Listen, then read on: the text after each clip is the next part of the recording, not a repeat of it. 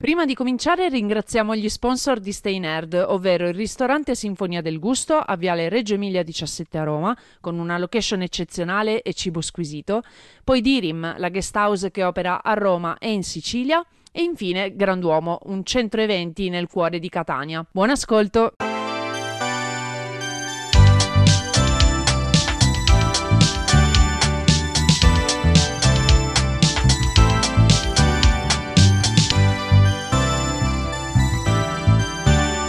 Japan Wildlife. Ciao a tutti e ben ritrovati su Japan Wildlife, lo show di Stay dedicato ad anime, manga e Giappone. Io sono Alessia e questa è la penultima puntata dell'anno. Eh, tranquilli, c'è ancora la prossima che diciamo chiuderà un pochino questo 2023 però io già oggi voglio trarre le somme di ciò che ho visto, letto eh, in giro, non solo tra libri, manga, serie, eccetera, ma anche online, perché ho detto è inutile fare gatekeeping, continuano a comparirmi dei profili, eh, soprattutto su Instagram onestamente, perché TikTok lo uso, ma non abbastanza, devo dire. Ci lavorerò. E, e, però insomma su Instagram vedevo spesso eh, reel di alcuni profili molto carini e interessanti. Ho detto perché non parlarne? E ehm, insomma far approfondire anche agli altri qualcosa che non riesco a fare nel podcast perché giustamente anche se le puntate durano un'ora, a volte anche un po' di più, eh, non riesco comunque no? a mm, darvi tutto quello che ci sarebbe da dare mh, mm, riguardo i temi che abbiamo affrontato fino adesso e allora perché no, magari c'è qualcosa che vi può intrigare da, da seguire sui social, quindi vi darò anche questi spunti che spero vi facciano piacere, però eh, prima di cominciare con un po' tutto questo recap volevo anche trarre le somme per quanto riguarda proprio il podcast stesso. Voi lo avete ascoltato, vi è piaciuto tanto. Eh, ho guardato il Wrapped in sostanza di Spotify, quindi non solo che cosa ho ascoltato io tutto l'anno, ma anche proprio come eh, è andato Japan Wildlife. È andato proprio benissimo perché siamo cresciuti di numero, ma eh, ho ricevuto da parte vostra feedback sia qua su Spotify proprio perché non so se qualcun altro di voi magari non ne ha conoscenza, ma potete lasciare proprio delle risposte. Vi basta scorrere, ehm, diciamo, la, lo schermo nella, nella, pagina di Spotify e eh, sotto la puntata quindi trovate un, una domanda a cui potete rispondere. È una banalissima domanda cosa ne pensi dell'episodio però insomma mi potete far sapere così. In effetti se il podcast vi sta piacendo se avete delle proposte per quanto riguarda future puntate io mi segnerei tutto e prima o poi potrebbe arrivare eh, quello che desiderate ascoltare e allo stesso tempo questi feedback li ho ricevuti ovviamente anche sul mio profilo Instagram, quindi orient underscore alle 94 e veramente mi ha fatto un mucchio piacere perché mi fa capire che sto continuando a darvi qualcosa che vi interessa, vi tiene compagnia, vi fa imparare qualcosa e insomma questa per me è la cosa più importante. Poi ho visto appunto che per esempio l'episodio che è piaciuto di più in assoluto, è stato il più ascoltato, è quello di Caterina Rocchi che ho avuto come ospite per parlare parlare della Lucca Manga School e di come si diventa mangaka in Italia, perché sì, chi se la fosse persa e magari non lo sa, è possibile diventare fumettisti e in particolare disegnare manga in Italia, quindi magari recuperatevela perché se è piaciuta a tutti, insomma, ci sarà un motivo, però davvero se viene piaciuta qualcun'altra in particolare fatemelo sapere e fatemi sapere cos'altro vorreste per il 2024. Detto ciò, possiamo cominciare con le mie letture, perché innanzitutto vorrei partire dai libri, che è un po' più eh, facile per me. Sono ehm, abituata ormai a tenere traccia di tutto quello che leggo e eh, per quanto riguarda i libri, su Goodreads ho eh, raggiunto sì il numero tipo di 30 libri circa, 31 credo, al momento in cui vi sto registrando questa puntata. Spero appunto di, di riuscire a concluderne magari un altro ancora, però ehm, c'è da dire, ed è una cosa con cui mi vorrei confrontare con voi, che un po' mi ha aiutato e un po' no il fatto di leggerne più di uno in contemporanea. Um, infatti mh, ero più abituata da bambina a leggerne più di uno e invece quest'anno ci ho riprovato e eh, diciamo che a volte è servito distinguere magari ehm, il momento della lettura per leggere un libro in particolare, quindi magari la sera ne leggevo uno che lasciavo sempre sul comodino e poi un altro che utilizzavo proprio per quando andavo in giro, ad esempio, e anche un altro invece per il salotto. Quindi diciamo che ho iniziato ad avere un po' di libri e di letture sparse e uh, a volte è stato molto utile perché ne ho concluso più di uno, magari diciamo nello stesso periodo e altre volte invece non è stato proprio l'ideale perché mi ha rallentato magari, anche perché ad un certo punto magari sono stata anche piena di lavoro e di cose che mi hanno un po' interrotto e affaticata molto, quindi eh, magari anche la sera leggevo meno. Però ditemi voi invece quali sono le vostre abitudini e se riuscite a leggere di più con qualche trucchetto, perché vorrei in effetti accelerare questa cosa e io mi ero data come obiettivo in realtà 40 libri quest'anno, però insomma non ce l'ho fatta. Però dai, tutto sommato le mie letture non sono andate così male quest'anno e eh, non ve le citerò tutte perché sennò anche questa puntata diventa infinita. Eh, troverete però l'elenco completo nella descrizione di questo podcast, casomai vi potesse interessare e dare qualche ispirazione per le letture del 2024. Nel mio caso, quindi, comincerò con eh, parlare di due letture che bene o male hanno um, un, un, tema comune, ovvero il sesso. Cominciamo alla grande, proprio a bomba. Um, innanzitutto ho letto quindi tra i primi, in effetti, libri di questo 2023, La stanza dei kimono di Yuka Murayama. Ho recuperato una copia um, di quella edizione che veniva data col Corriere della Sera, quindi avevano tutte queste copertine nere o bianche con dettagli rossi e eh, l'ho presa su Vinted, quindi vi consiglio tra l'altro veramente di affidarvi anche a questo tipo di eh, piattaforma per recuperare soprattutto edizioni particolari o eh, libri che in effetti magari non sono più in catalogo perché ehm, io ci ho trovato cose carine e ehm, non pensavo le avrei mai trovate tra l'altro, quindi Vinted può sorprendervi. E c'è da dire che mi ha sorpreso pure proprio questo libro qua, la, la stanza dei kimono, perché ehm, io tendo a fare questa cosa a volte con dei libri che magari mi ispirano per titolo e copertina, decido di acquistarli, ma non mi informo minimamente sulla trama e anche quando li inizio, peraltro, non leggo eh, la quarta di copertina, quindi eh, proprio mi lascio sorprendere nel bel mezzo della lettura. E in questo caso qua io non mi aspettavo eh, che fosse sostanzialmente un romanzo erotico, perché di questo si tratta. Ci sono diverse scene eh, comunque esplicite che danno un po' di voce anche al, um, al, desiderio e alle perversioni, anche in qualche caso nulla di particolarmente eccessivo, eh? però dei, per, dei, personaggi che eh, hanno questi, mh, queste passioni che, che, cercano ovviamente di sopprimere e eh, colgono l'occasione non appena si presenta, ovvero in particolare la protagonista Asako, eh, nel momento in cui decide di abbandonare la sua attività di organizzatrice di matrimoni e eh, si affida anche alla famiglia che com- comunque possiede un negozio di kimono, lei appunto inizia ad occuparsi proprio delle compravendite e conosce in questa maniera eh, Masataka, che è uno sconosciuto, viene anche piuttosto da lontano, apposta per proporle una vendita di kimono eh, un po' particolare e quindi um, lei è incuriosita in qualche modo da, da, questo, da questa proposta e va a finire che sostanzialmente inizia una, una tresca perché lei è sposata e lui anche. E diciamo che addirittura proprio si scambiano le due coppie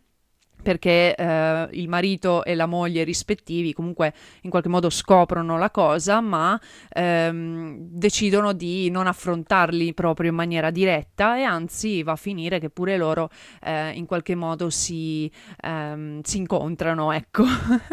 e perciò mi ha sorpreso perché non, non, veramente non mi aspettavo questa, questa piega. Eh, non so dirvi se mi è piaciuto oppure no, forse proprio a causa di questa sorpresa così però si è letto molto facilmente, cioè io non, non ho fatto fatica e eh, da quel che ho capito ehm, il rapporto con l'amore e il sesso, soprattutto delle protagoniste femminili, è proprio una tematica che l'autrice affronta spesso nella sua scrittura, quindi io la conosco solo da questo, da questo romanzo, chissà se arriverà qualcos'altro. So che prima ancora dell'edizione del Corriere della Sera era già uscito, quindi magari boh, potrebbe essere diventata di interesse per altre case editrici dal momento che è stata inclusa in una collana di un giornale comunque nazionale. Mentre l'altro libro che tratta sempre di, di, di, sesso di fatto, ma eh, da un punto di vista più noir e soprattutto anche di, di, mistero e giallo, è eh, Diario di un seduttore di Togawa Masako. E in questo caso il, mm, il desiderio sessuale di quest'uomo che eh, scrive addirittura su un diario le sue impressioni dopo essersi accoppiato con le donne sole che ha affascinato praticamente ogni sera, eh, lui rischia comunque, proprio a causa di questo diario, di essere coinvolto eh, in, un, um, in una serie di omicidi che potrebbero incastrarlo, perché di fatto sono uccise proprio le donne che lui conquistava e eh, vengono uccise tra l'altro non molto tempo dopo che sono state con lui. Quindi veramente nello scrivere nel tenere traccia di queste sue conquiste un po' sembra darsi la zappa sui piedi da solo senza, mm, senza saperlo. Perché inizialmente giustamente non è che voglia effettivamente eh, lasciare traccia di sé. Anzi per lui proprio sono tutte avventure che dovrebbe dovrebbero finire lì. Però eh, c'è questa cosa malata in effetti di fare questa specie di collezione no? di donne eh, che sono deluse dalla loro vita e lui ha quindi conquistato facilmente, cioè gli dà proprio anche delle valutazioni, è una roba abbastanza, ehm, cioè che farebbe arrabbiare, penso, diverse femministe e ha ragione, ovviamente. E, ehm, quindi comunque questo, questo giallo si sviluppa su questa premessa e tra l'altro ci si continuerà a chiedere però effettivamente colpa sua oppure è stato incastrato perché non è mai troppo chiaro, eh, anche perché man mano i suoi ali alibi sembrano venire sempre meno, quindi all'inizio noi non abbiamo degli strumenti validi per stabilire se effettivamente lui era presente o meno nel momento in cui si sono, ehm, sono accaduti gli omicidi. Però, insomma, è, stato, è, stata anche questa una lettura interessante, mh, diversa ovviamente dalla prima, e tra l'altro è stata una delle ultime, quindi proprio mi è sembrato un po' di chiudere un cerchio così. E a proposito di chiudere cerchi, ehm, ho letto questo libro poi di Saya Kamurata intitolato La cerimonia della vita. Ora, è molto particolare questa autrice, chi l'ha già letta, la conosce e si è già fatto un'idea. Ho parlato di lei anche due volte su Stay Nerd in effetti perché ho parlato del suo primo libro arrivato in Italia, La ragazza del convenience store e poi anche del secondo, I terrestri e um, è stata un'escalation la, la sua, almeno con questi libri che ci sono stati proposti perché intanto fa sempre una critica sociale in qualche modo, in tutti e tre, um, però mh, all'inizio con il primo ha fatto una critica di tipo sociale però mh, relativo al nostro attuale eh, sistema, diciamo così, in particolare il sistema ovviamente giapponese eh, di lavoro e in generale per eh, come ci si entra nel mondo del lavoro, se ci si riesce ad entrarci, perché appunto i protagonisti, la protagonista in particolare è una fritter, quindi una persona che ehm, diciamo cambia spesso magari lavoro o comunque non è considerata in un certo senso affidabile per proseguire nella sua mansione ehm, in maniera seria e magari anche fare carriera e così via. Quindi questo era la ragazza del convenience store, dopodiché c'è stato i terrestri che so aver sconvolto eh, molte persone soprattutto per la sua conclusione, e troviamo alcuni elementi dei terrestri anche in effetti nella cerimonia della vita. E capirete subito il perché ha sconvolto così tanto i terrestri e probabilmente potrebbe sconvolgere alla stessa maniera la cerimonia della vita, perché proprio il, il racconto che dà il titolo a questo, a questo, libro, perché poi ce ne sono altri più o meno sulla stessa linea, eh? Eh, però con alcuni dettagli diversi. Ecco, il primo racconto parla proprio di questa cerimonia, chiamata così, che in realtà però sostanzialmente nasce come cerimonia funebre, in verità. Eh, ci troviamo idealmente in un mondo eh, forse 30 anni più avanti rispetto al nostro, più o meno, e eh, l'autrice immagina come se eh, ci fosse stato questo cambio di tradizioni per quanto riguarda appunto la, l'addio a persone decedute. E con questa cerimonia della vita si cerca proprio di ehm, dare, dare un ultimo saluto e allo stesso tempo trarre beneficio proprio dal deceduto. Come? Eh, semplicemente mangiandone le carni.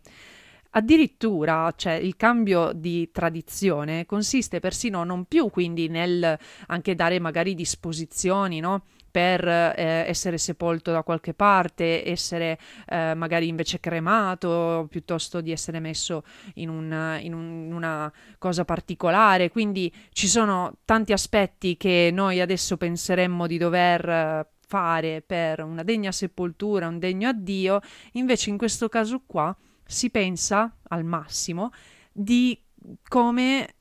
potremmo cucinare quella persona. Addirittura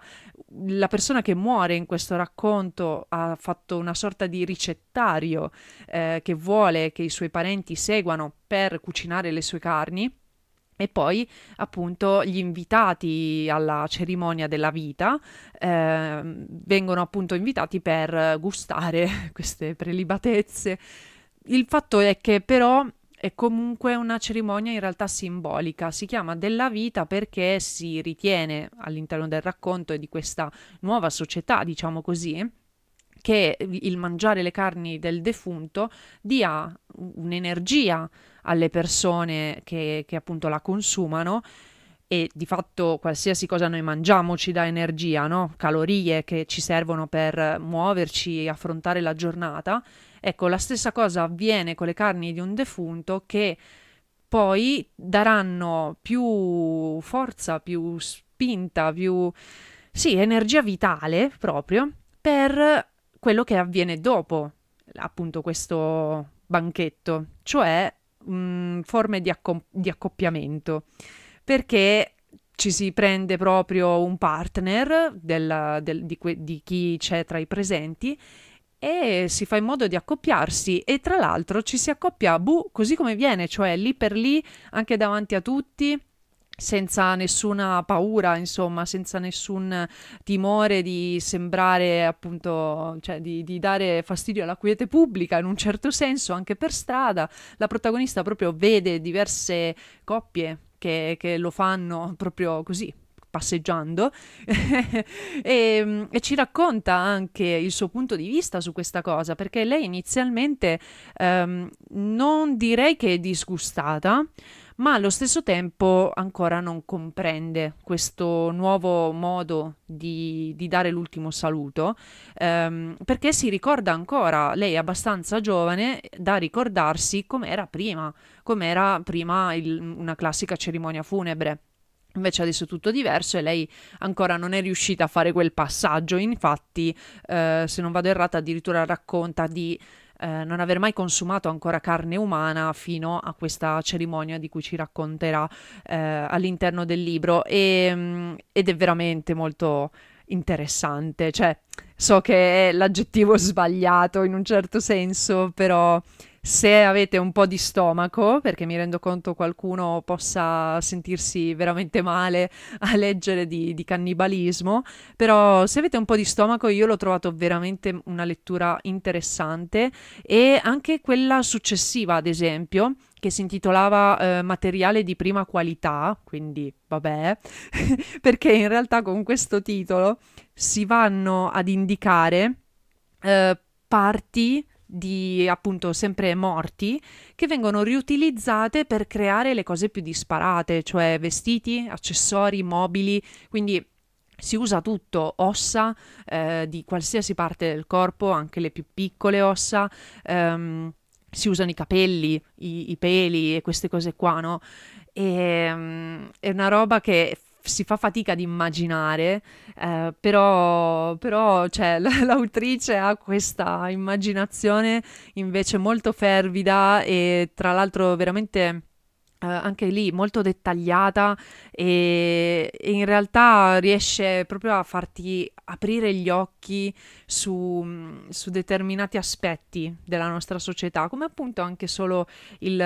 il dare l'ultimo saluto e quindi mh, mm, questa, queste cerimonie che poi di fatto servono più a noi vivi che, a noi, che, che ai morti. E, mh, mm, non lo so, ma ha lasciato, cioè siccome la leggevo anche di sera,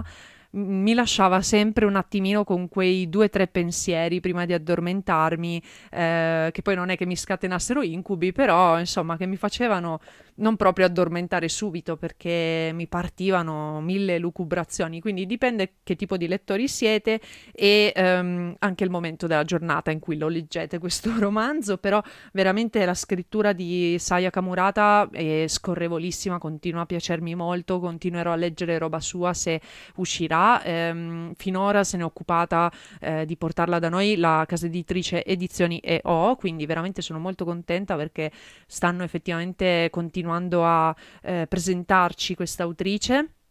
E passerei però ad altro perché a proposito di autrici eh, che io tenevo tra l'altro molto a leggere, finalmente un'altra casa editrice importante diciamo nel settore eh, soprattutto della letteratura giapponese, ovvero Atmosfere Libri, ha portato di nuovo eh, i libri di Kanae Minato e in particolare ha riportato Confessioni che era introvabilissimo, ehm, non lo trovavo neanche su Vinted, almeno la versione italiana, quella in inglese c'è sempre stata trovata, mm, anche su Amazon la, la trovavo. In realtà, però eh, in italiano io ci tengo comunque più o meno ad averli tutti nella stessa lingua i miei libri e, e finalmente eccolo qua di nuovo. E mh, mm, mi incuriosiva tantissimo perché molti avranno capito comunque a me piacciono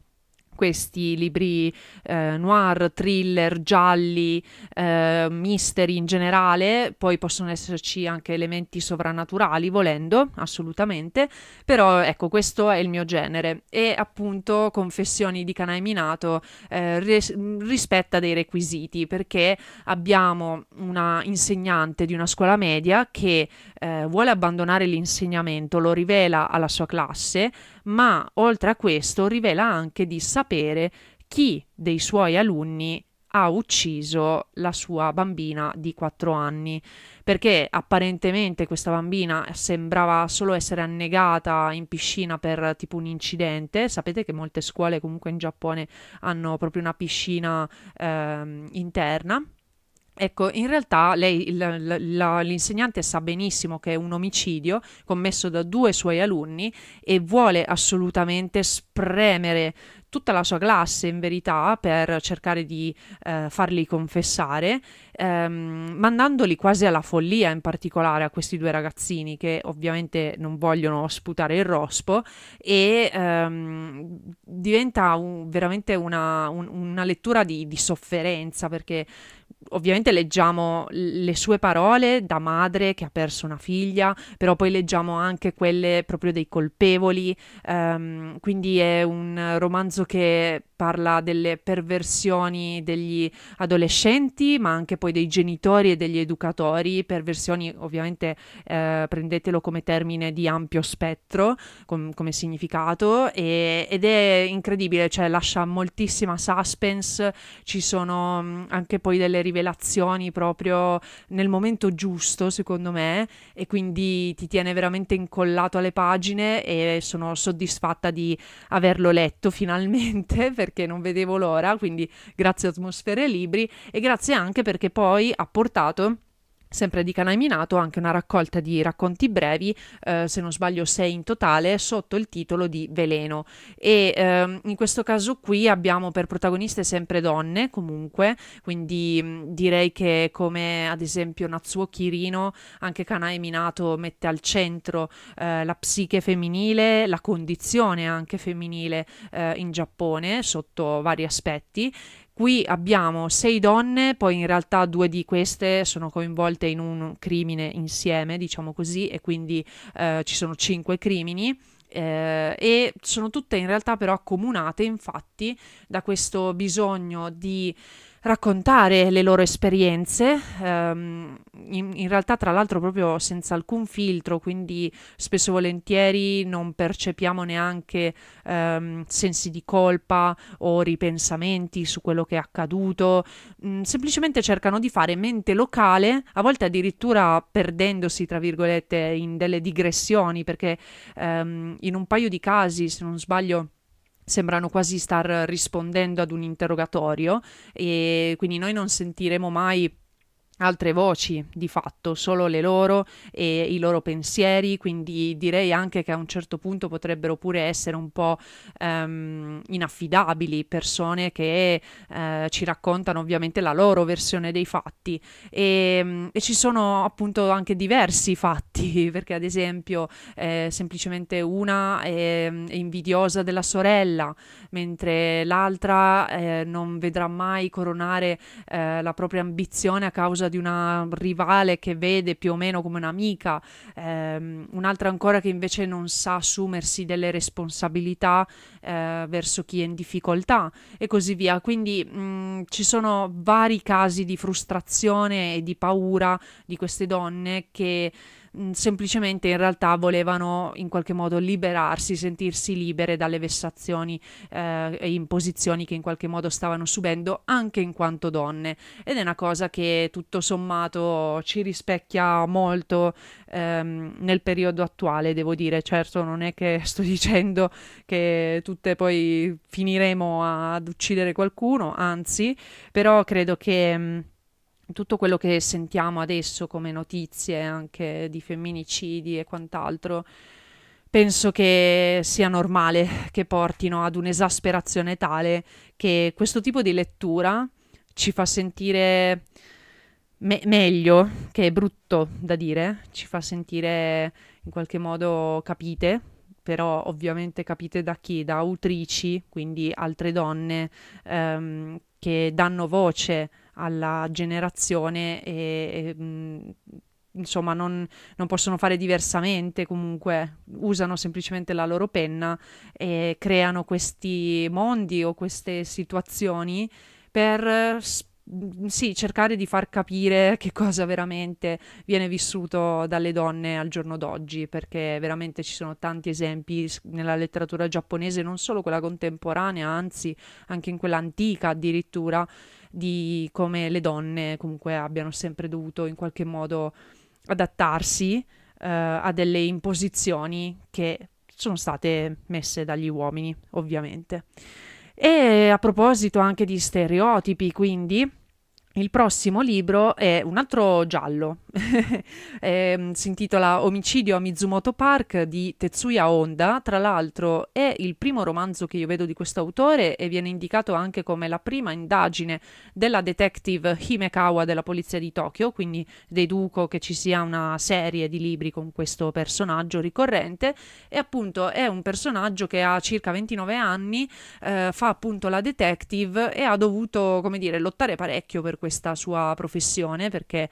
come potete immaginare in polizia ci sono questi mh, mm, favoritismi, diciamo ovviamente a livello di mh, mm, carriera che beh, va portata avanti di più quella degli uomini e le donne devono farsi in quattro per riuscire quantomeno a essere considerate, mentre lei appunto è riuscita a farsi un nome e eh, le viene affidato questo caso, appunto avvenuto a Mizumoto Park, eh, nel bel mezzo di Tokyo, diciamo, e eh, si trova però davanti a una strana scena del crimine perché comunque il cadavere è avvolto sì in un sacco di plastica blu, però è stato lasciato proprio sul ciglio della strada, quindi in piena vista, come se volesse l'assassino che venisse trovato e ehm, Inizialmente quindi questa cosa non è molto chiara, è un po' inspiegabile e si scoprirà più tardi che eh, ci sono anche delle caratteristiche strane per quanto riguarda proprio le ferite con cui teoricamente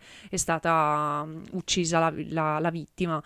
E nel frattempo salta fuori un'altra vittima ancora, avvolta in uno stesso sacco di plastica, però dal laghetto del parco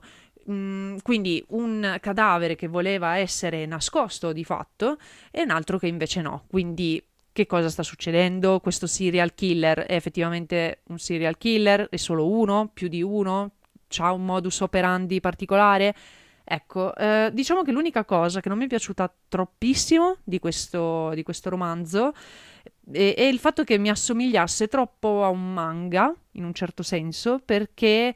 ehm, c'era questo tira e molla, diciamo così, fra la protagonista e il suo, diciamo, rivale, che è questo altro ispettore. Eh, non mi ricordo, forse non è proprio un ispettore come eh, qualifica, però insomma siamo lì, avevano un ruolo molto simile e questo qua la, la detesta in pratica, cioè proprio mh, mm, la discrimina anche in quanto donna e lei deve avere spesso a che fare con questo qua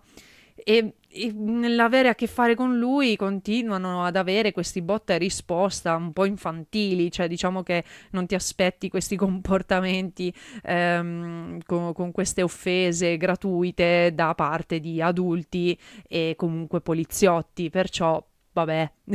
diciamo che immagino servisse a creare un po' di pepe, eh, poi anche viene mm, solamente un po' accennato qua e là eh, il passato della protagonista, della detective, quindi um, in qualche modo si voleva iniziare quantomeno a dare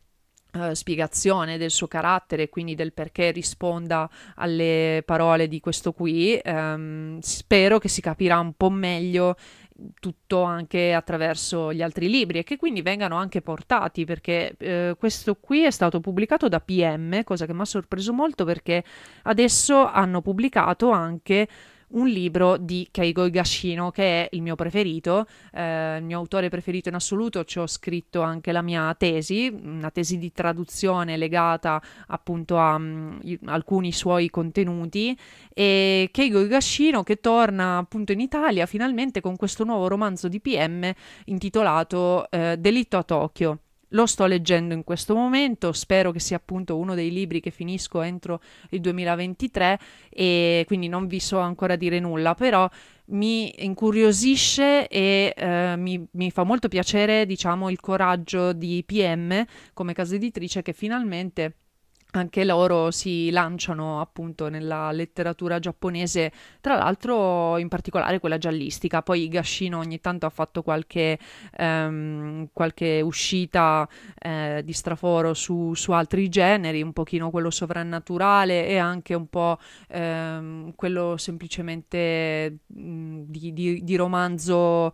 mh, mm, dr- drammatico in un certo senso. Sto pensando all'Emporio dei piccoli miracoli, dove ci sono comunque ehm, delle storie di un certo tipo che vengono affrontate con un escamotage eh, stile macchina del tempo, diciamo. E quindi c'è sia un po' il sovrannaturale che il drammatico, però ambientato ai giorni nostri e comunque realistico. E quindi è strano questa suo incrocio. Però mh, mm, spero che il delitto a Tokyo sia uno dei suoi soliti eh, gialli che veramente mi danno molta soddisfazione. E a proposito di gialli, poi volevo parlarvi degli ultimi due autori Uh, di cui vi parlerò per quanto riguarda i libri, ovvero Edogawa Rampo e Seicho Matsumoto, perché uh, Edogawa Rampo è, um, ve l'ho già citato um, in passato, è l'autore che ha dato proprio origine al giallo giapponese e in particolare quest'anno di suo ho letto La Lucertola Nera che parla proprio di questa um, criminale efferata e praticamente mai catturata prima d'ora, chiamata appunto La Lucertola Lucertola Nera e ehm, del, dello scontro psicologico anche che mi ha ricordato vagamente eh, quello tra Light e L e, ehm, e c'è da dire che è palese che gli autori di Death Note si siano ispirati a molti classici gialli, a personaggi come in effetti eh, il detective in questione qui, ovvero Akechi Kogoro. Tra l'altro Akechi Kogoro è anche il nome di uno dei personaggi di Persona 5 che indaga sui ladri fantasma, quindi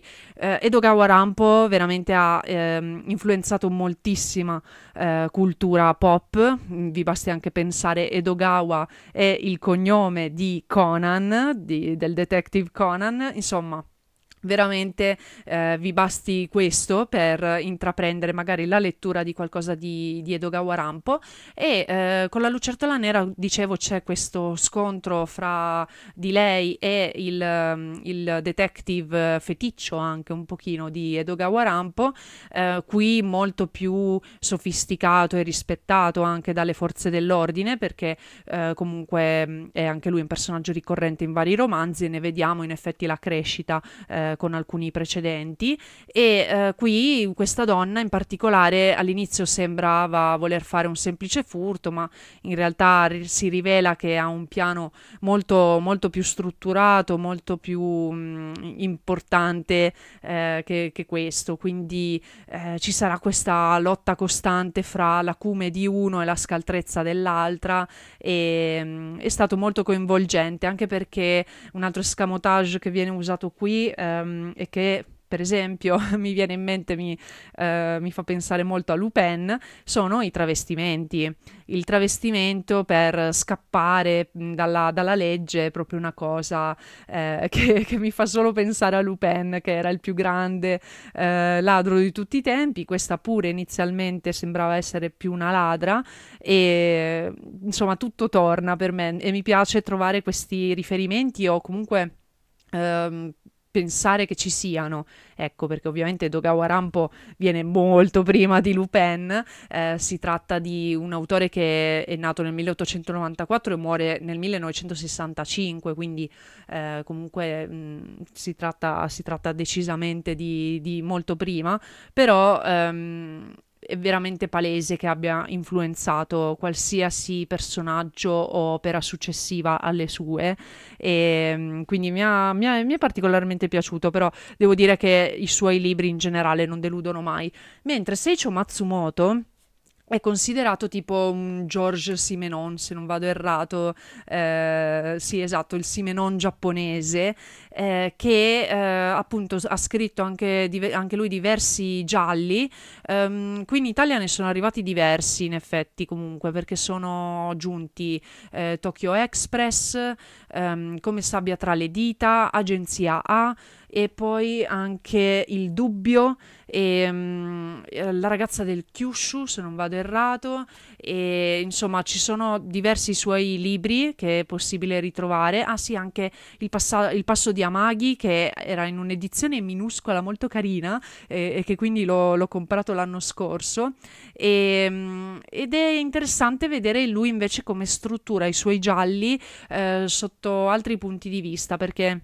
Innanzitutto eh, ci troviamo in ambientazioni eh, tra virgolette un po' più a noi familiari perché magari sono gli anni 50, 60 e ehm, per quanto riguarda mh, alcuni racconti che ho letto, ne, eh, La donna che scriveva haiku e altre storie, il primo libro di Matsumoto che ho letto quest'anno, ehm, qui appunto ci troviamo con sei delitti ambientati in, queste, in questi anni e si percepisce proprio il Giappone del dopoguerra che cerca di mh, capire come conciliare no, i propri kimono eh, con eh, i nuovi treni, le cerimonie del tè, con la tecnologia, insomma tutte queste mh, mm, contraddizioni anche che poi continuiamo un po' a percepire anche oggi e che vediamo effettivamente un po' anche nelle vicende che ci vengono narrate in questi racconti, così come nei Il dubbio, che effettivamente è un titolo eloquente, dove ehm, chi ha il dubbio è, è la moglie del, del della vittima perché eh, questa si ritrova anche poi nel tritacarne diciamo della stampa perché il marito era una persona comunque in vista e ehm, lei decide di eh, indagare in qualche modo da sola diciamo eh, su, su, quanto accade al marito anche e soprattutto perché ehm, viene considerata eh, forse proprio lei la, la colpevole in qualche modo nonostante si, si, proclami ovviamente innocente e solo infatti alcuni avvocati sono disposti a crederle e a cercare di darle una mano a risolvere eh, il caso. E Matsumoto quindi veramente ribalta spesso le prospettive sa mh, mettere eh, il lettore su una strada e poi praticamente rivelargli che non era quella giusta e quindi si parte proprio da, da questo per eh, comunque rivelare sempre di più anche mh, le, le, parti un po' più torbide della società giapponese, quindi eh, Matsumoto è veramente un altro autore secondo me imprescindibile per quanto riguarda il genere dei gialli. Poi, prima di passare invece alle visioni, volevo anche citarvi brevemente i mh, mm, libri, diciamo, di saggistica che ho avuto modo di leggere, ovvero, forse di questo ve ne avevo già parlato, che lo avevo un po' iniziato l'anno scorso, verso proprio la fine di, dell'anno, eh, il manga di Jean-Marie Buissou e sono riuscita a terminarlo perché non è una lettura proprio leggerissima, comunque sono Per quanto siano 300 pagine circa, ehm, ti spiega veramente tanto nel dettaglio la storia e lo sviluppo del manga e secondo me per chi ancora si sta approcciando a questo media eh, veramente mh, capirebbe molte molte cose se, se, leggesse questo libro, quindi eh, ve lo raccomando e sarà la base di alcune mie eh, cose future di cui per adesso preferisco non parlare per scaramanzia. E poi ho ricevuto da parte di Bompiani e, e, quindi di Giunti, um, Shimaguni, questo bellissimo Atlante, perché di fatto lo è, eh, delle isole del Giappone. È un arcipelago, il Giappone dunque è composto da veramente tante tante piccole isole, al di là di quelle maggiori, le più grandi con cui conosciamo eh, la sua divisione, Honshu, Kyushu, eh, Shikoku e ehm, Hokkaido e, e, quindi ci vengono proprio presentate tutte le altre più piccoline che magari in alcuni casi sono anche quelle eh, disabitate e quindi mm, diciamo non le avremmo mai conosciute ed è veramente un bel libro perché poi ci sono delle bellissime illustrazioni eh, per ciascuna isola, tante curiosità, quindi ve lo raccomando anche proprio come regalo se dovete ancora farne qualcuno, siete ancora in tempo perché verrà sicuramente apprezzato. E poi ho ancora in corso la lettura di Pop, come la cultura giapponese ha conquistato il mondo di Matt Halt. E questo è pubblicato da Ad Editori, eh, Editore e, um, anche questo una fonte assurda di informazioni su come eh, il Giappone proprio con la sua cultura pop ha conquistato effettivamente tutto il mondo e non solo con il manga, anzi addirittura prima del manga in qualche modo ehm, è arrivato in tutto il resto del mondo con ehm, la propria co- conoscenza dopo della tecnologia perché gli è stata portata e poi ne ha fatto la sua forza in sostanza, quindi eh, al di là anche dei videogiochi, ma basti pensare anche solo all'industria automobilistica. E mh, mm, ci sono veramente anche delle storie interessantissime eh, su fondatori di eh, particolari società adesso non mi ricordo il nome, ma tipo c'è la storia di, del fondatore di una una produzione di giocattoli, una fabbrica di produzione di giocattoli, da cui poi derivano alcuni dei giocattoli che sono stati più amati nella storia del Giappone e, e, e che grazie poi a tutto uno sviluppo, eccetera, eh, hanno dato vita magari a cose co- che amiamo oggi come il Tamagotchi, il Game Boy, quindi è nata la Nintendo, poi è nata la Sanrio che con i suoi personaggini kawaii kawaii ha conquistato tutti, perciò veramente anche questo è un libro secondo me per tutti gli appassionati eh, di Giappone in generale, per conoscere eh, in che modo siamo arrivati ad oggi ad ascoltare un podcast sul Giappone ehm, come questo e non solo. Passando invece alle letture però per quanto riguarda i manga, eh, allora innanzitutto sto ancora ehm, portando a termine la mia rilettura di One Piece, eh, sono tra i volumi 70 e 80 e quindi sta andando bene? Beh, più o meno. Speravo che a quest'ora io l'avessi già finito da un pezzo, invece mm, mi mancano ancora eh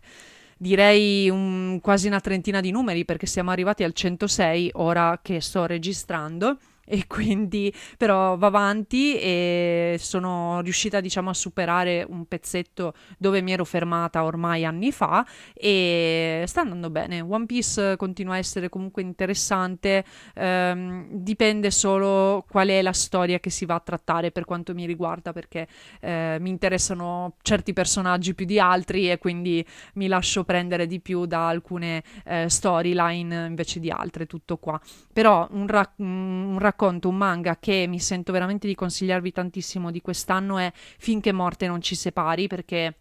veramente penso che sia eh, tra quelli che compro il manga più bello che io abbia letto fino, fino ad ora quest'anno e eh, si tratta di questo, mm, di questo, manga di sette volumi per ora. Eh, in realtà in Giappone ne sono stati pubblicati per adesso 11 ma sono ancora in corso dove il protagonista è un um, assistente sociale di fatto che poi si fa coinvolgere un po' troppo, decisamente troppo, dal caso di una giovanissima serial killer ehm, che eh, si chiama poi eh, con un modo particolare perché veramente mh, mm, era, era, inquietante, aveva addirittura tipo questo trucco da, da pagliaccio e, e, lei in realtà si chiama semplicemente Shinju, eh, però le viene dato questo nome, adesso veramente non me lo ricordo, scusatemi, però ehm, lui si lascia coinvolgere così tanto perché vede in lei la possibilità che forse in realtà sia comunque innocente, pure con la premessa che è stata come dire, catturata e arrestata con le mani nel sacco, cioè letteralmente eh, con eh, le mani sporche di sangue davanti ad un cadavere che stava apparentemente facendo a pezzi, quindi ehm, c'era diciamo anche un po' poco da eh, contraddire forse in un, in un, processo, eppure comunque si svolge ovviamente come giusto che sia tale processo e nel frattempo il protagonista si lascia coinvolgere troppo sposandola, perché di fatto questo compie, ehm, decide di crederle a tal punto e di non cedere anche un po' ai giochetti mentali che lei cerca di fare, ehm, accettando effettivamente di sposarla. E poi ehm, continuando un po' a conoscerla, diciamo, con i dialoghi che avvengono attraverso il vetro eh, del, um, degli incontri lì in carcere, riuscirà in qualche modo a farle dire qualche cosa di significativo anche per il suo caso e quindi per ehm, risolvere eventualmente la sua incarcerazione. E finché morte non ci separi, veramente fighissimo, pubblicato da Star Comics, ci era stato raccomandato infatti in una puntata di Japan Wildlife da Christian Posocco, che appunto è ehm, marketing manager di eh, Star Comics e insomma non potevamo non fidarci, abbiamo fatto bene. E un'altra cosa che vi raccomando che invece ho visto quest'anno e Suzume, ovviamente, quindi il film, il nuovo film di Makoto Shinkai, autore quindi già di uh, Your Name. E Suzume si riconferma anche questa un'opera ehm, proprio, proprio, di Shinkai con determinate caratteristiche e eh, leitmotiv che già avevamo potuto apprezzare in Your Name se ancora non si conoscevano magari sue opere precedenti. E appunto se volete conoscere meglio Makoto Shinkai c'è una puntata dedicata. Quindi vi rimando a quella se vi fa piacere per riuscire anche a convincervi a guardare Suzume anche se mh, mm, se non ricordo male ho fatto qualche spoiler giustamente perché eh, la pubblicai un po' dopo l'uscita al cinema. Quindi recuperatevi il film così sulla fiducia. E poi venite ad ascoltare la puntata per per capire se avete capito, perché ci sono state alcune cose che ovviamente hanno lasciato qualche domanda a, agli spettatori e io ho provato a dare delle spiegazioni comunque. Quindi ehm, su Zoom è un'altra bella roba che ho visto e poi vi raccomando invece come lettura di nuovo ehm, uscita qui in Italia con J-Pop Oshinoko, ehm, un manga sul mondo dello spettacolo, in particolare quello degli idol e degli attori in Giappone e ehm, i due protagonisti appunto sono gemelli, figli della più grande idol eh, dei tempi e eh, che però è stata uccisa, quindi loro due cercano di seguirne le orme, una diventando proprio idol uguale a lei e l'altro cercando di um, entrare nel mondo della recitazione, ma in realtà per cercare di scoprire chi effettivamente avesse voluto la morte della madre, quindi c'è anche, anche, qua un po' di thriller, un po' di mystery che mi piace, e però i disegni sono bellissimi e um, in particolare, e qua passiamo ad un'altra categoria delle cose che vi volevo consigliare, ho adorato le um, sigle dell'anime di Oshinoko che ancora è inedito in Italia, però nessuno ci vieta di ascoltare della buona musica su YouTube mm, in maniera totalmente legale perché ehm, una delle sigle, quella di apertura, è di Yoasobi e Yoasobi è tra l'altro un, un duo eh, giapponese che di sicuro avete già ascoltato perché molte delle loro canzoni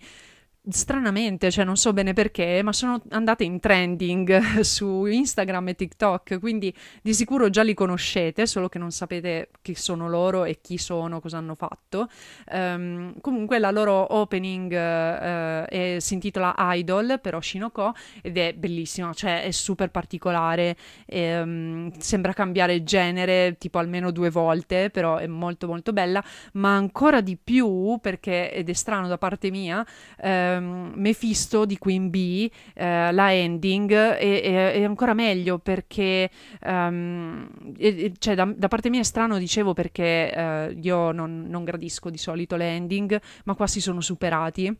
E lo è mm, bellissima perché intanto eh, sembra eh, essere altrettanto coerente come la opening per quanto riguarda poi eh, l'anime per cui è stata usata, quindi anche nel video, ve lo raccomando di vederlo, il music video, eh, troviamo una situazione sempre legata al mondo dello spettacolo, ehm, anche questa un po' triste e, e brutale e, mm, e, sono fighissime entrambe secondo me queste, queste, due sigle quindi ve le raccomando. E vi raccomando come altra canzone da sentire giapponese con cui io sono andata in fissa quest'anno e infatti se non sbaglio comunque è comparsa eh, nel mio wrapped eh, dicendomi mh, mm, tutte le, le, canzoni che proprio ho ascoltato di più in assoluto era in una di queste eh, Otona Blue delle Atarashi Gakko eh, sono questo gruppo, eh, direi di idol, perché mi sa che sono idol, tutto sommato pure loro, e sono, se non sbaglio, sì, quattro, e sono quattro ragazze vestite, tra l'altro, eh, con questa, mh, mm, con, con, la classica divisa, la marinaretta, gonna lunga, e però, ehm, tipo sui calzini, per esempio, hanno i kanji, appunto, del loro nome come gruppo, quindi in realtà assomigliano quasi a delle sukeban, quindi a delle teppiste, per, per farla semplice, e eh, fanno sti balletti e queste coreografie stranissime, ehm, molto particolari e sembrano proprio tipo una squadra eh, come quelle che si vedono proprio nelle scuole giapponesi, in effetti di quelle che fanno il tifo, e ehm, sono proprio divertenti da guardare e con Otona Blue mi hanno conquistata, quindi guardatevi anche eh, questo video qui in particolare. E quasi quasi vi consiglio di vedervi la versione che hanno cantato per il canale eh, The First Take, perché eh, il canale si basa appunto sul concept del far registrare in una botta sola alla prima take eh, la canzone eh, di, di, questi, di questi artisti che chiamano. E quindi hanno chiamato loro per cantare Otona Blue e loro fa- fanno comunque tutto il loro balletto, cantano la canzone e mi piace molto come gli è venuta eh, in quel momento lì, quindi magari vi raccomando quella, quella, versione, poi ovviamente c'è sempre il music video che potete gustarvi se volete una roba diciamo normale come, come tutte le canzoni. E ehm, ci avviamo verso la conclusione poi con gli account appunto di Instagram che più mi sono eh, comparsi durante questo anno non vi parlo di tutti quanti, come vi dicevo, vi lascerò però i link di ciascuno. E eh, innanzitutto vi raccomando eh, Use Adventure perché è un ragazzo mh, mm, molto tranquillo, mi piace la sua vibe e però eh, propone delle brevi interviste sia sul suo ehm, Instagram che poi nel suo canale YouTube dove fa vedere anche un po' la sua vita quotidiana, quindi dei vlog se vi rilassano, è molto carina come cosa. E, e però nelle interviste fa delle domande appunto a persone giapponesi su vari temi, argomenti ed è molto carino eh, da guardare. Quindi mi, mi piace proprio, proprio la, sua, eh, la sua aura, non so come dire. Poi invece un'altra aura che mi piace particolarmente, ma per il verso opposto perché è caotica, è esuberante e divertente, è quella dell'account di Joy Inoue e anche di lui appunto vi lascio bene il link perché non vi dico magari il nome corretto del, dell'account, però Joy Inoue che praticamente spiega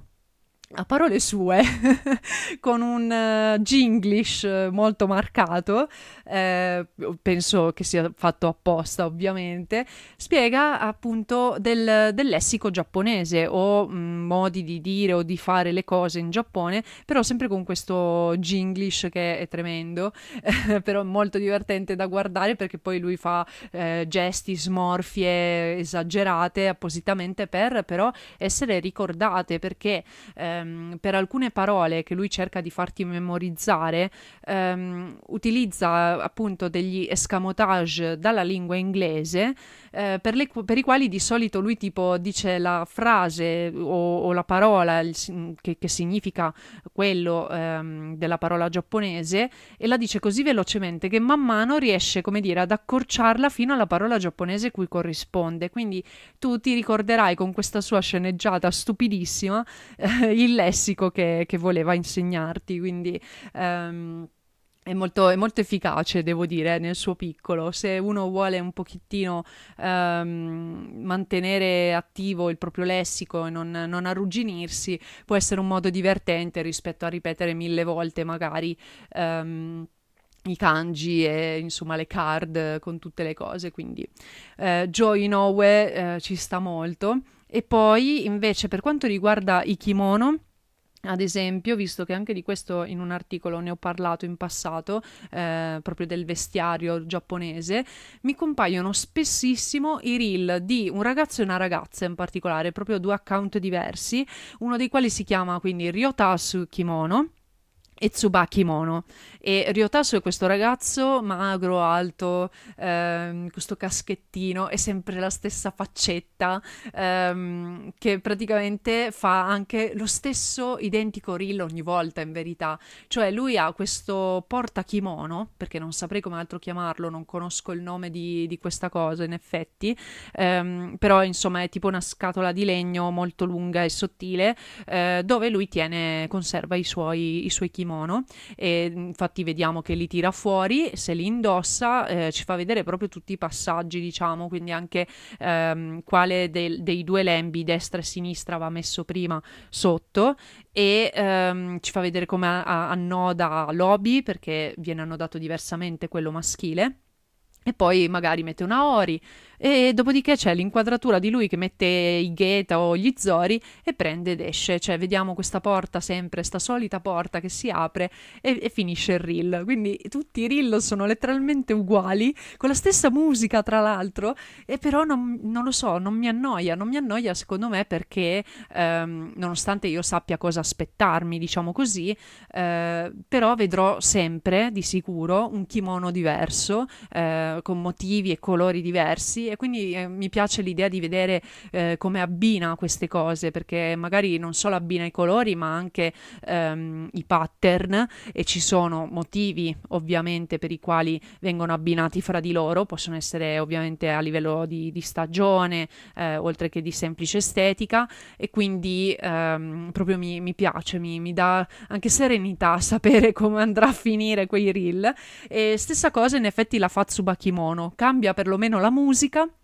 però per esempio anche lì eh, è molto semplice, eh, mette la stessa identica inquadratura, quindi nello stesso angolino di casa sua, ehm, si mette lì e, e, indossa il kimono del giorno. Nel caso di Tsubakimono trovate anche un pelino di spiegazione su che cosa sta indossando, eh, più che altro perché lei dichiara anche di essere tipo una designer o qualcosa del genere e ehm, ci spiega quindi magari che ne so il, il tessuto perché forse è più pesante ehm, ci spiega altrimenti il nodo del lobby perché sta facendo proprio quello, ci spiega l'accessorio che magari mette sopra e cose del genere. Quindi è anche questo molto carino e interessante da, da osservare. E eh, infine, per iniziare veramente a concludere, vi consiglio di recuperare questo account italianissimo di Pranzo a Konoha, quindi del SEM nazionale, eh, perché se vi piace cucinare e in generale vi piace il cibo giapponese, soprattutto vi incuriosisce quello ehm, che vedete in anime e manga, magari trovate e provate la ricetta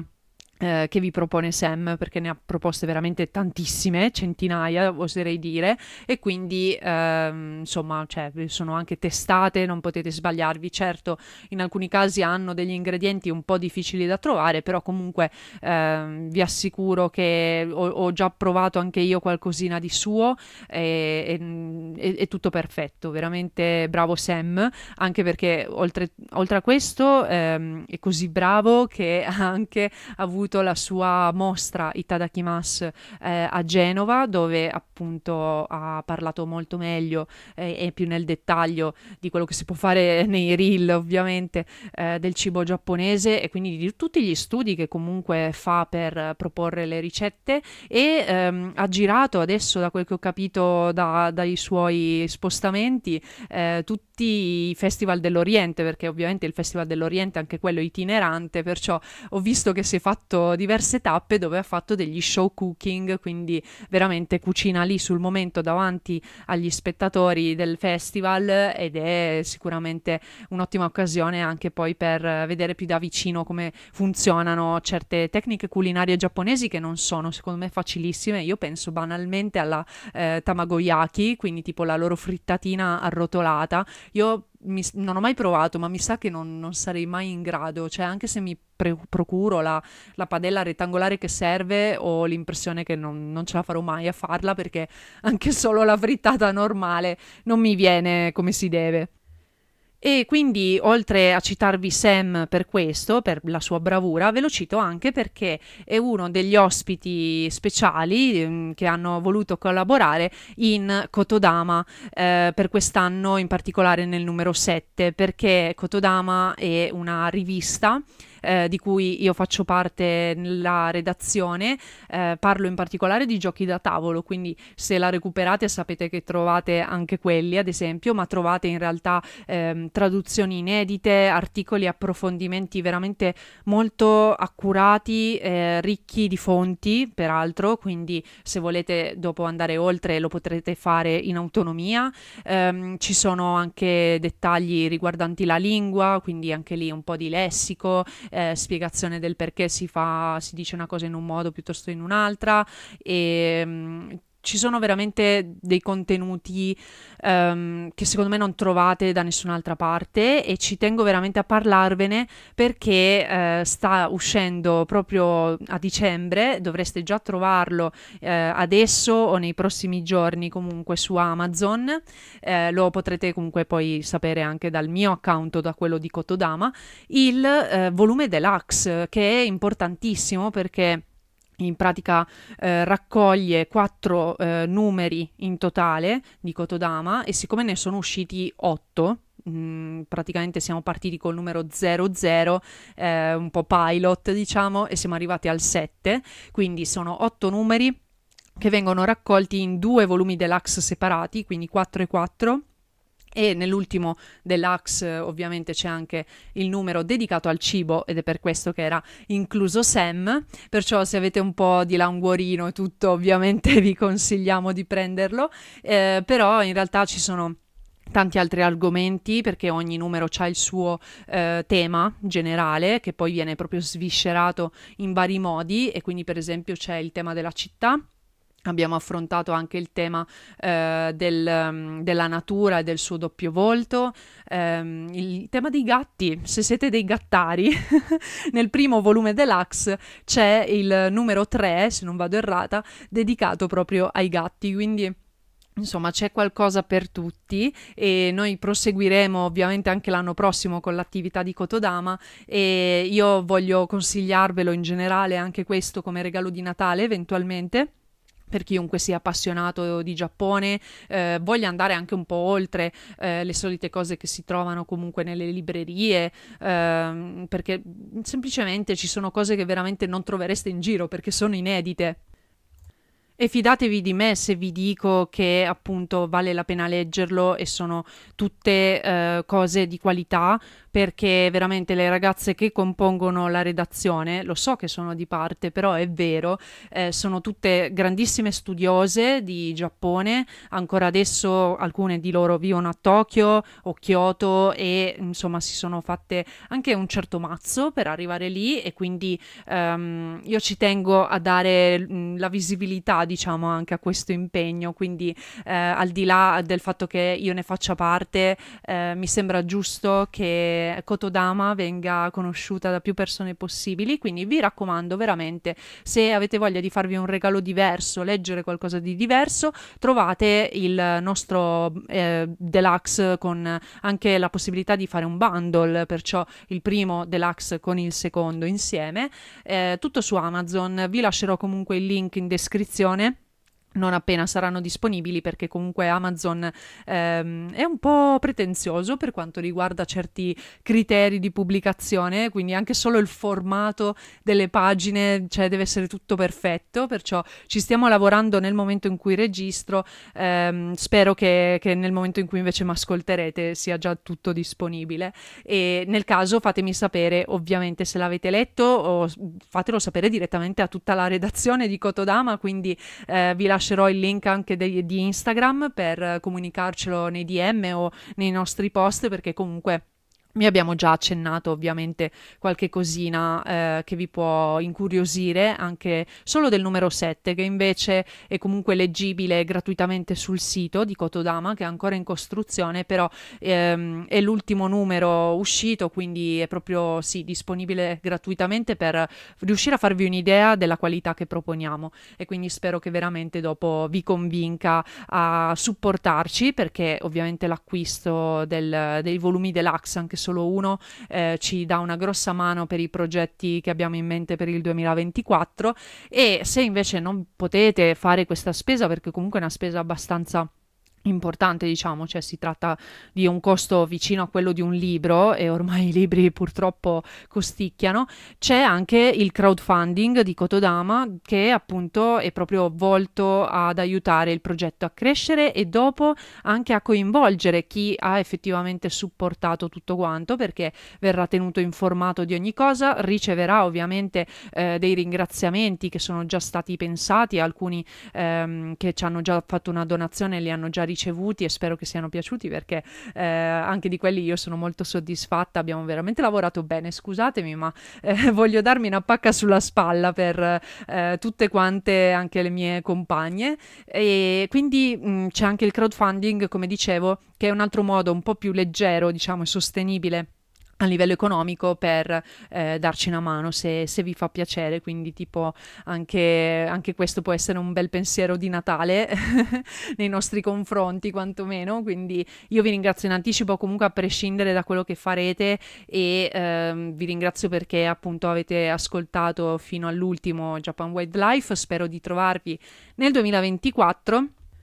per cui sto anche già appunto eh, facendo delle eh, valutazioni per le prossime puntate, quindi sto iniziando già a fare dovute comunicazioni in giro, contatti vari, a riflettere un po', perciò spero veramente che vogliate essere ancora qui con me l'anno prossimo, ci vedremo presto, nel frattempo ovviamente sentiamoci anche su Instagram senza nessun problema, tanto eh, sì, nessuno di noi sfuggirà alle cene o ai pranzi di Natale Natale, quindi magari riusciamo a tenerci compagnia a vicenda parlando di quello che ci piace di più, ovvero il Giappone e tutte le sue ehm, sfaccettature che veramente spero io riesca in qualche modo a farvi conoscere sempre di più. Grazie mille di avermi ascoltata fin qui ancora una volta e ci vediamo alla prossima puntata, l'ultima del 2024. Bye bye!